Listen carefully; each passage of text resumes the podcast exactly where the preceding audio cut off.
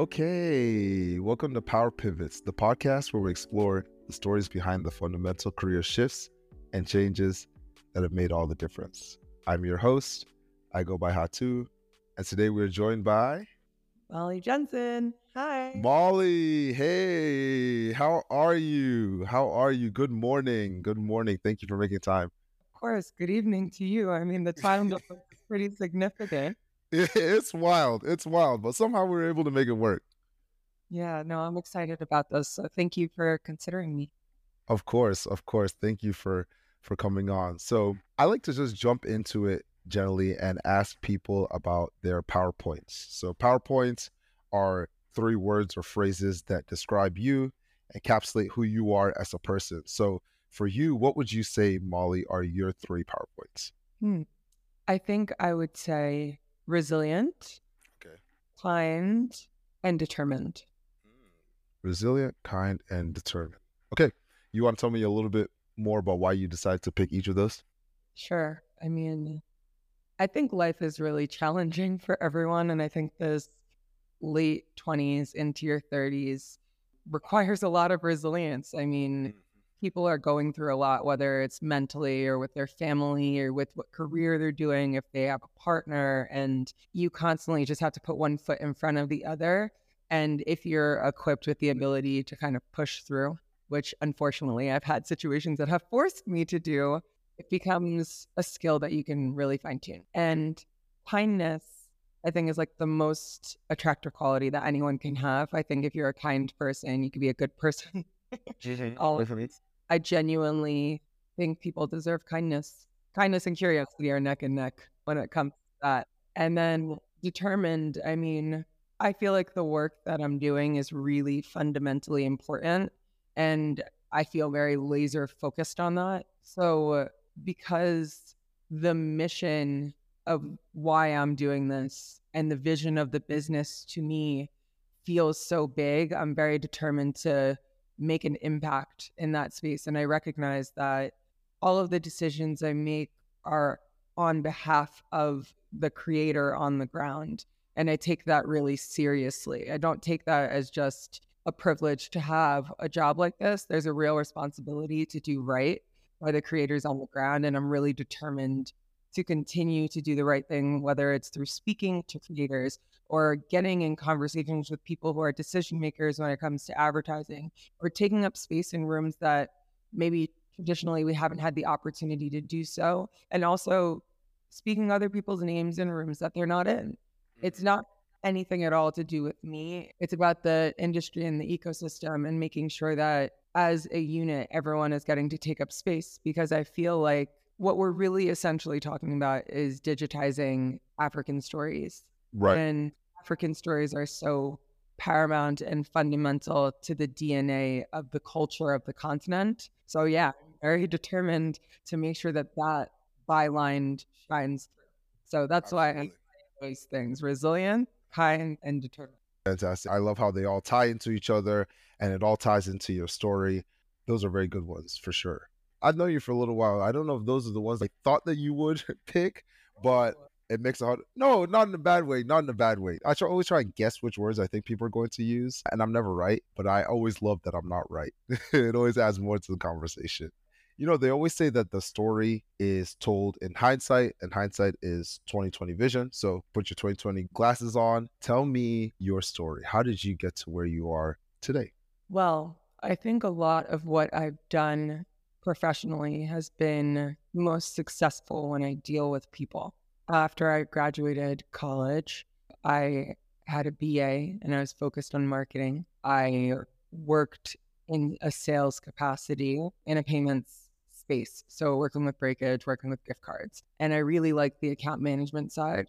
I also did some event production and planning. Again, my favorite piece of that was really understanding what people wanted and how to manage expectations, how to exceed expectations, how to make them satisfied.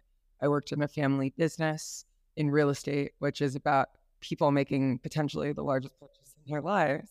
Of course. And it, when I came to Kenya, I moved January 3rd, 2020. So oh wow.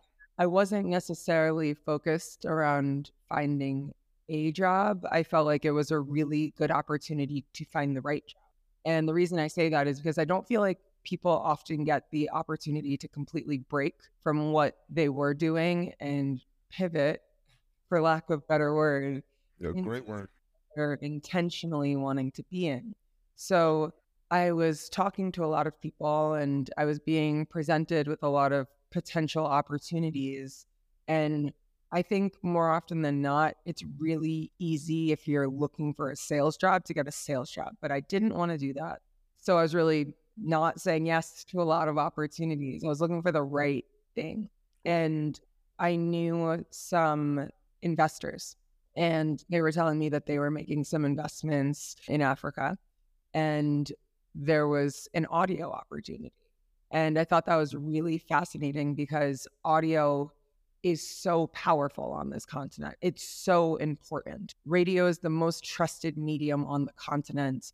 We're a continent of storytellers. People are comfortable getting information from an oriented perspective.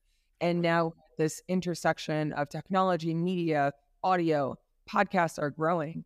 The orange economy is growing. Creators are really, really a powerful piece of this puzzle here. And I thought, this is an exciting opportunity. And who could potentially be an expert in podcasting in Africa right now? Because the thing is, the industry is growing. No one knows the right way to do it. And I think from my own personal position, it gave me an opportunity to be comfortable at potentially not being great at something, right? Okay. When you step into an industry and there's legends behind you and, and you're on the shoulders of giants, I think sometimes you're measuring yourself up to a bar of someone else. And here it's like everyone is figuring it out. We're all trying to figure out the right way to do it. Of course, there are some metrics that people are looking at in the West, but Africa has its own unique problems, its unique solutions, and its unique opportunity. And I do think that the opportunity in audio in Africa is just massive. Like podcasting is the fastest digital growing medium on the fastest digital growing continent in the world. And that's different. So knowing that these investors had a uh, portfolio that was including audio on the continent. I was really interested in that and I started learning more about it. And I started consulting and I slowly immersed myself into the business. And with an investment, I stepped into leadership. And that's how I ended up as CEO. dope, dope, dope, dope. I have so many questions. And I mean, honestly, fantastic story, right? We met when you were in New York. I remember when you told me that you were moving to Kenya.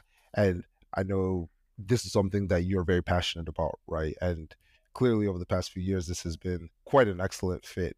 Were you always big into podcasts or was it something that the interest grew in just understanding how important the forum is from a storytelling standpoint and how it's so necessary for the growth in Africa? I would have to say that. I mean, I think podcasting as a whole is fairly new. So I don't think you can always be into podcasting. I feel like most people podcasting as an adult.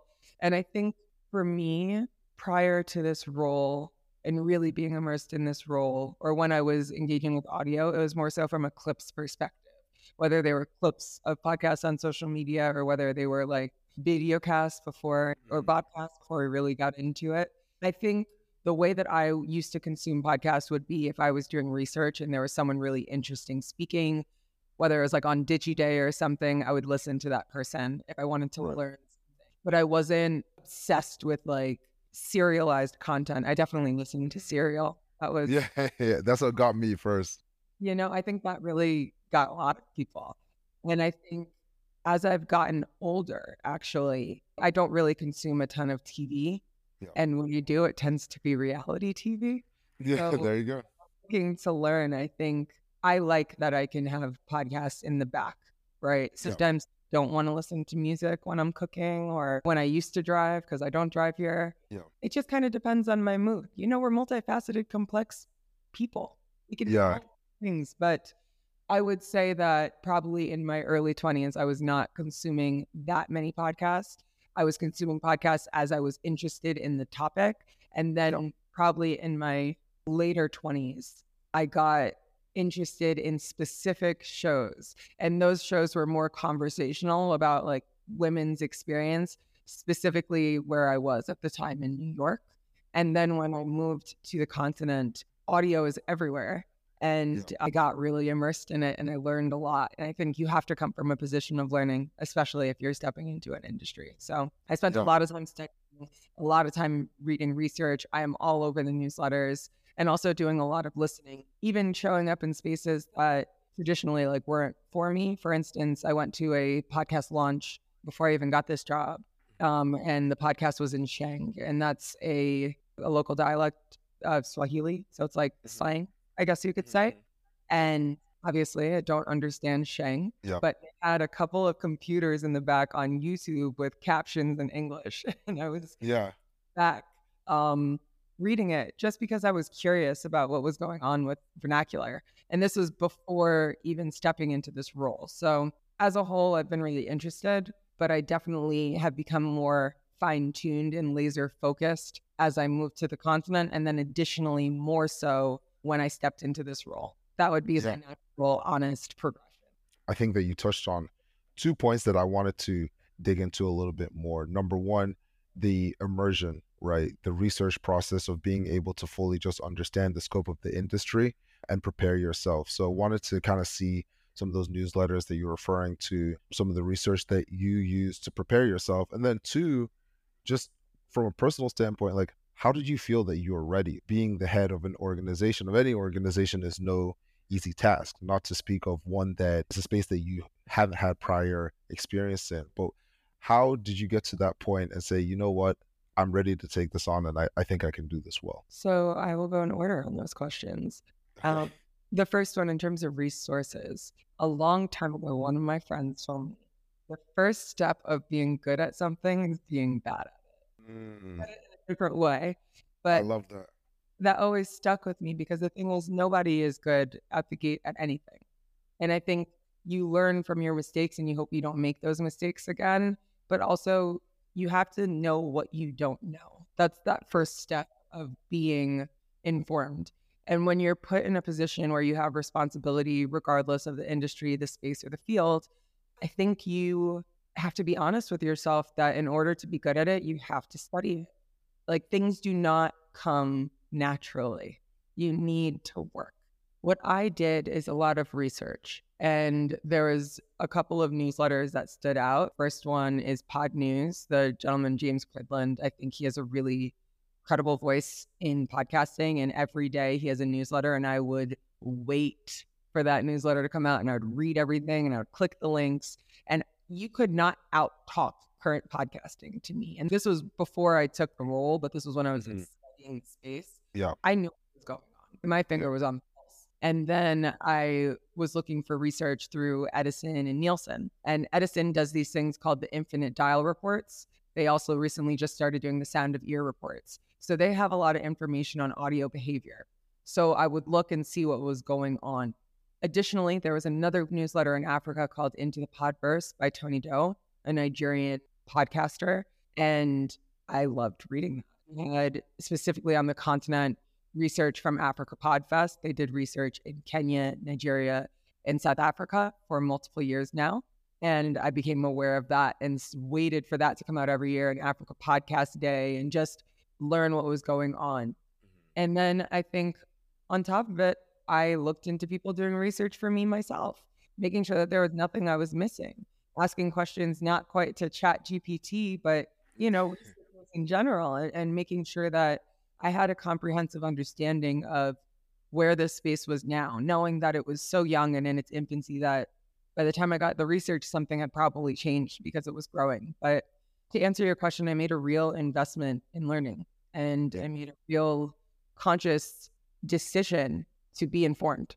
And I, I take that still currently very seriously, enough so that we have meetings every Wednesday called Industry Insights, where I tell my team, please bring something about media, tech, audio, podcasting, or Africa to the table. Let's Yeah. talk, discuss, let's understand what's going on here. And I feel like that's really important because then everyone's fingers on the pulse. And I think as a young emerging industry, everyone becomes a billboard for the business and for the industry. And I want to make sure that at any given point, everyone has current news. And it helps Yeah. me. I think it helps them. And it also creates a space where everyone can kind of feel safe bringing something up, discussing their opinion, and standing firm by it. Yeah. So that's the first bit. I did a lot of intentional research. The first piece of being ready is knowing that you are probably not ready.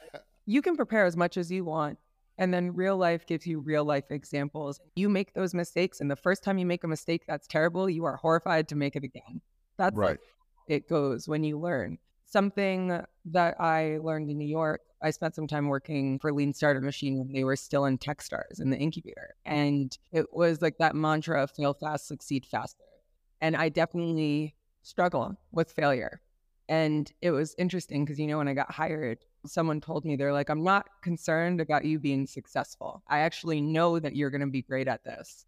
What I'm concerned at is what you're going to do when you're not good. And mm. that one was a very, you know, when someone sees you, you know, yeah.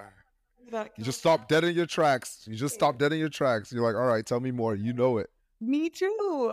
I'm curious what will happen when I'm not good. I'm curious how I'll react when I fail, right? Because that's not how I'm wired. I was an athlete and my focus is serious. When I need to get through things, it becomes like all the proverbial fat and all of the distractions disappear. Like I become laser focused. That's a true goalie mentality. Listen, True goalie mentality, right? That's what you play. You're a goalie, right? Was a goalkeeper, yeah. Exactly. Yeah. if I've decided that I'm going to win, or if I've decided that this is what I want, I'm going to get it. Yeah. And I don't think it's a bad thing to say that. Yeah. It's fine. And I know it.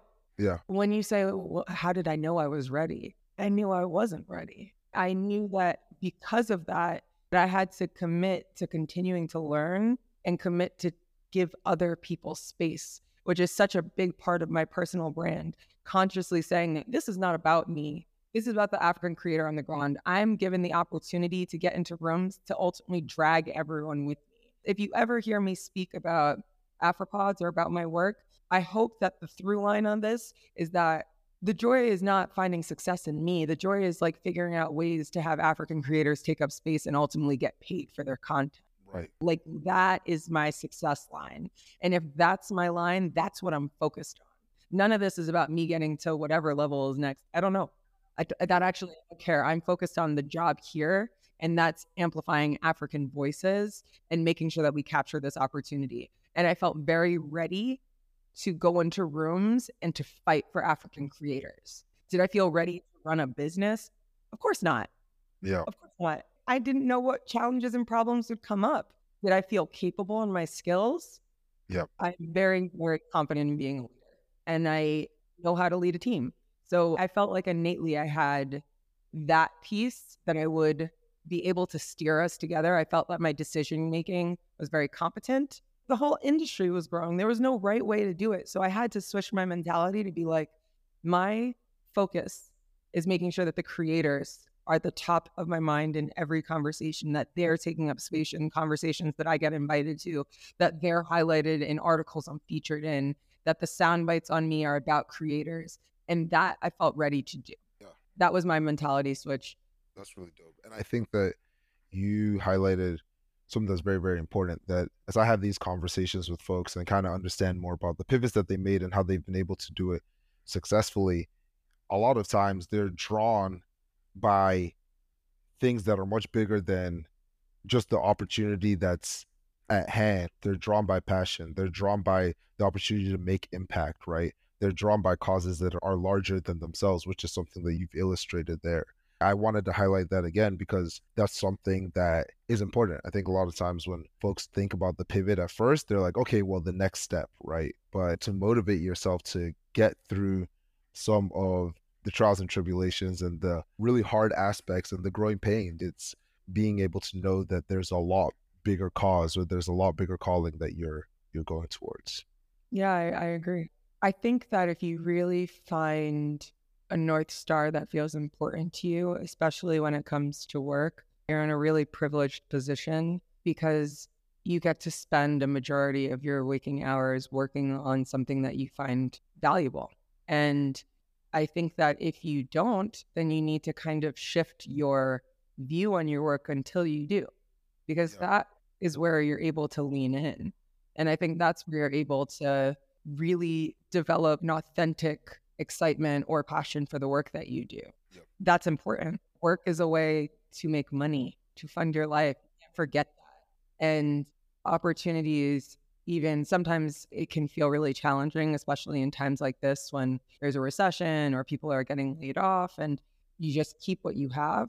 But at the same time, there's a lot of opportunity in fear when you're when you have to make a way. Yeah. And so I really had to sit in discomfort when it came to finding a role that made sense for me and when it came to rising to the occasion because the gravity of this space feels very, very weighty to me. Mm-hmm. Like understanding the impact that audio has on the continent and potentially being one of many pioneers in podcasting. I always want to make sure that we're tying it back to other people that are carrying the torch, to new people that are stepping into the space, to legacy traditional media that has opened up the opportunity for digital media to come in. I think that there's a real respect that comes from me here, and especially being not someone born on the continent, mm-hmm. there is also that additional responsibility to bring everyone into the rooms that I get invited into and make sure that the scope of these conversations stay on Africa. That is my real conscious decision when I decide to take any interviews or anything like that. I it. I want to also go back to something that you said before when people talk about pivoting, it to a certain extent is a reinvention and it should feel like that, but you do have to leverage and lean on a lot of previous experience that you've had. You mentioned before that you had a sales and marketing background. You mentioned before that the people are a big focus for you you briefly mentioned that you had experience with Techstars as well. So I just wanted to ask you, like, how important do you think the culmination of those experiences have been to get you to this point? It's hard to understand what your transferable skills are until you're put in a situation that they need to be transferred to. I need you to say that again because that is so important. Say that one more time. Oh, I hope I say it right. Okay. well, it's hard to know the transferable skills that you're going to need to apply until you're in a situation that you need to transfer them. Mm-hmm. It was always such a opaque question when it'd be like, "What are your transferable skills?" I'd be like, "Where do I need to transfer them to?" Yeah, yeah. Them.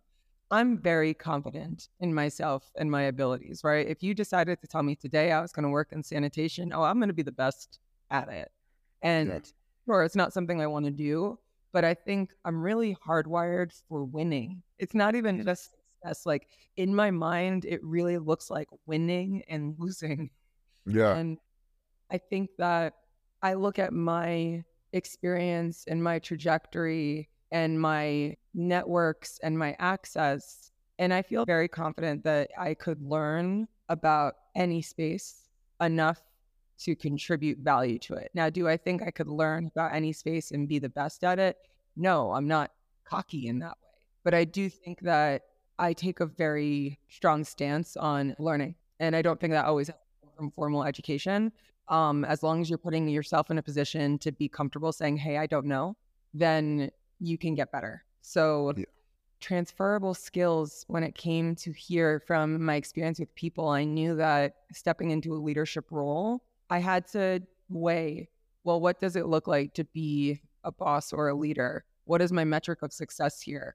And ultimately, my personal metric of success is professional development. When people come in, are they better when they leave? Are they more comfortable doing X, Y, or Z? I think I have a lot to learn about pushing the needle from only the business perspective. I think I could be much better in that regard. But I will tell you, I think I know how to make people feel I think that people on my team know that I care. I think that people on my team, when they're uncomfortable, can come to me because it's happened. And that's yeah. probably one of my biggest successes thus far in Kenya is that in a country that more non-confrontational than the environment I grew up in in New York, that I've created a space with my team that when there's problems, that they'll bring it to me. That's yeah. a big deal, right? And there's so much talk about emotional intelligence and leadership, right? Like you hear about it, empathy and compassion and understanding and people feeling like they're providing value in the spaces they work in. And I feel lucky that I spent some time volunteering for the only emotional intelligence company in the States. It's called Six Seconds. And it also was really immersed in it. I went and saw um, Daniel Goleman speak. I did a live meditation with Jon Kabat-Zinn. I completely immersed myself in neuroscience during the pandemic and neuroplasticity, whether it was through reading or listening to podcasts like Andrew Huberman, or I even yep. did a course with this Sudanese American woman called Allah. And that completely changed how I show up in every capacity, not just professional, but what's ultimately been most transferable is my innate understanding of people. And I was really excited to do that in this role because, in my opinion, CEOs are just salespeople or tech people. And so, if you're going to code, be good at coding. But if you're going to sell this business, if you're going to sell an opportunity, if you're going to sell a dream, you got to know how to do it. And I got that. So that's how I tied those together. It is tied. It is tied for sure. And one thread that I'm starting to pull here through our conversation is from your standpoint, there's a difference between knowing and not knowing. When I say that, I'm referring to you have to show others what you know to get into these kind of positions or to be able to make this pivot, right? Like showing them what you know through your transferable skills, painting that picture for them. But on the flip side, you know what you don't know right? Or you know that you do not know completely and likely will never know completely. So that's where that immersion comes up in the background, that research and tying those two things together are what makes a successful pivot possible. Oh, I love that. That was so succinct. I wish I said that. I wish that was No, you did. That that came that came through you. I'm just sitting here listening. I'm just listening. You gave all the words of wisdom. I'm just trying to loop it all together. Well, you know what's interesting? I think that the entire podcasting industry is trying to figure out how do you make this successful? How do you make this sustainable? How do you make this profitable? Even more so in emerging markets where the pickup rate is super high. Yep. How do you make this successful? Anyone who tells you that they are truly an expert in podcasting in Africa, don't think they're telling the truth because we are growing and changing so quickly. Africa has the opportunity to be the largest podcasting market in the world, but I don't think that it's going to look the way it does in the West. And I think because you have a continent of people comfortable with a behavior that is required through listening. Yeah. You know, we're talking about people have smartphones, right? Like people are on TikTok, people are on social media, and it's not just in the urban areas if this behavior picks up, it could be massive on this continent. And I think we cannot understate the opportunity to memorialize mother tongue and vernacular language. That is an exciting piece of this puzzle. And is it being weighed the same way as traditional Western podcasts, primarily in English, are? I don't know, but I would tend to guess I don't think so. So, yeah to kind of wrap that loop, the knowing and the not knowing, yeah, that's really important to me. I've learned it's not a bad thing to say, I don't know. It really isn't. If you're curious and you're willing to learn, I think that actually could potentially be a strength to be aware of what you don't know. Yeah.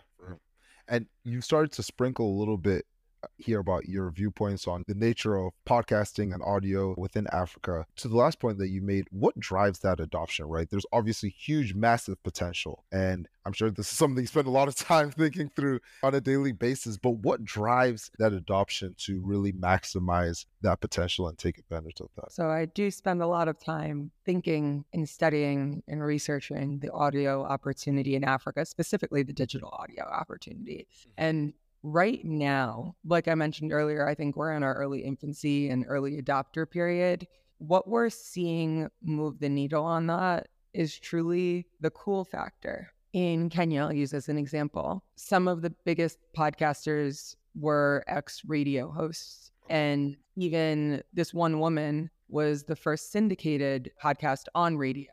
So people got exposure that way. I think that when you look at other parts of the continent, you're seeing real, true audiences being built through social media. And I think that people have been able to turn those into not just audiences, but niche communities that they've then been able to monetize through live shows, through merch, and engage people to anticipate their next podcast or piece of content coming out next. Right. Generally, I believe what's driving this is what's driving a lot of industries. I think we have a common nerve here, and it really is this creator economy, right? This orange economy is big. And I think the opportunity in Africa is potentially bigger than a couple of markets in the world right now. And I think that's due to the fact that Africa is different. And when you look at the landscape, at least the formal professional landscape on the continent, you have to recognize that there's a lot of informal work happening. Less people have formal salary jobs, and more people have informal day to day laborer jobs or consultant type jobs. And because of that, any way to make money, you're going to figure it out. You got to eat what you kill, which means if you are given the opportunity to make money off of yourself, you're going to try. So you're going to have everyone becoming a creator. And that's yeah. super exciting. And I don't know if that same opportunity exists in societies that have more formalized work structures. I think it definitely can, but I think that you're going to see this creator economy really, really grow in Africa. And I think that's across all creative verticals. I don't think that's just podcasting. I yeah. think that in everything. And I'd be remiss to say that the audio opportunity is unique in only that. I think it's every creative industry in Africa is going to have an opportunity. Um, and that's primarily due to the fact that people are very aware of their opportunity as a creative to make money off of themselves and their personality, their niches, and what they like to speak and share. That's definitely very helpful and definitely great insight. So, if you're speaking to yourself and you're telling yourself, like, hey, this is some advice that I have for you, what is some advice that you would give yourself before you've made this pivot? And what is some advice that you currently give yourself post? I think I would prepare myself to be more comfortable speaking in public and presenting myself on behalf of an industry or a company. I hadn't had that experience before. I did take Toastmasters a long time ago. I did take a public speaking course a long time ago, but I definitely feel like I'm leaning a lot on my personal ability to show up. And pre pivot, I would have loved to be a little bit more confident as a potential media person so that I would be able to communicate concisely and effectively what I mean. And I still feel like I have trouble with that, but I feel like I'm doing better. You're doing great. You're doing great. Thank you. Uh, thank you. That's something that I, I'm very aware that I feel like I need more media training. And the argument on that is do you lose a little bit of the passion and a little bit of your sauce when you're buttoned up? I don't know because I don't know. Yeah, there you go. but I think that there's a way to be more concise. And something I also learned recently was the way that you speak is very different than the way that you write. So yeah. I was taking interviews and they would come across the way that I speak when I write, and I felt like it wasn't as polished as I would have liked. Yeah, sure. And they started getting picked up by different outlets, and I was really frustrated by that. So I actually sat down and Forbes reached out to me. And I was like, I will not do this. Let's get it together. Let's get it together. Because the thing is, what really frustrated me is I did an interview and Reuters picked it up and it didn't mm. look as good as I wanted it to. So, yeah, I would say pre pivot, if I knew all the things that were going to happen, I would work on media training. And that would be not just speaking to people and making sure I'm expressing myself in a way that's concise and powerful and dynamic in one go, but also making sure that that translated to how I was writing and how I was showing up when people were reading about the business and understanding the process it took to get here or why I feel like this mission is so important. Yeah. And then additionally post pivot. So or where I am now because maybe I'm in the process of pivoting still. We don't, we're not sure. Okay. Right? Listen. How about say, if it's breaking news, let me know. No, I'm messing with you. I'm messing with you. Um, I think that post pivot, I am now in a position where I'm very aware of how I show up in spaces. So whenever you see me on a stage, I'm wearing an African designer. Okay. If I can have more time I'm making sure that my hair is either in braids or in a way that I feel like potentially isn't as traditional. And I say that because I feel like being in new media, I have a really cool opportunity to bridge the gap between creative and cool. And the Okay. easiest way to do that is through clothes, in my opinion. I'm a young executive compared to some of these traditional media executives. I'm working in a creative space. I talk to people regularly, talk to these podcasters regularly. So whenever you see me dress, a lot of the times I'm looking for a unique fabric, whether it's Adire in Nigeria or they call it Kitenge, but Ankara in West Africa, Kitenge in East Africa, batik from Tanzania. I have a really strong desire to highlight fabric. And when I stepped into this role, I asked a friend of mine who's in fashion. I've never had to present myself in a way that I felt also represented a business. How do I want to do this? And she said, hmm, it sounds like you want a 50% African wardrobe, 25% luxury, 25% basics. I said, yes, what I want. And she goes, but I think that maybe you want to focus on African neutrals. Since you're a New Yorker, you don't wear a ton of bright, bold colors. Maybe you want to focus on high quality fabrics like silks and cottons and browns and creams and whites. And I was like, oh my God, that sounds amazing. And then you know what I did? I bought patterns. Mm, yeah. I couldn't even help myself. Like I was like, yes, I want brown. What am I gonna do? Buy blue pants. There you go. Well, it's been a really exciting learning process in that because now I get to show up in spaces that I feel I can be myself. I can be dynamic. I can show the vibrancy of the continent. I can wear local designers. I can highlight some of the creativity that's coming from fashion here, as well as the creativity that's coming from storytelling. And so, post pivot, I've become very, very intentional of how I take up space and what it looks like when I take up space. And I hope Yeah. that, that byline continues to be about other people and not about me. Like, I hope that when you look at me, you're like, she cares about African people. She cares about African stories. She cares about African clothes. She cares about African fabric. She cares about African beauty traditions. She cares. Yeah. That for me is something to be proud of. Yeah. Well, if there are people who are listening to this, which I'm sure there will be, and they're saying, wow, I want to grow up and be just like her, or what are some parting words of wisdom that you would give them of just trying to elevate to the next level through their pivots or trying to take on a role from an international standpoint in a market that they're not as aware of? biggest parting word that I would give to someone that might shed some wisdom would be to really lean on your community. I have learned firsthand how challenging it is when you have to re establish community and the community shows up when you need it. It may not be the community that you think will show up, it may not be the community you want to show up. But when you need communities, there will be something that shows up and you have to be open to receiving it. And I think the hardest thing about being abroad is, especially in, in this age, is that you're missing on really key and critical moments of people's lives that you've loved your whole life or that you've cared about.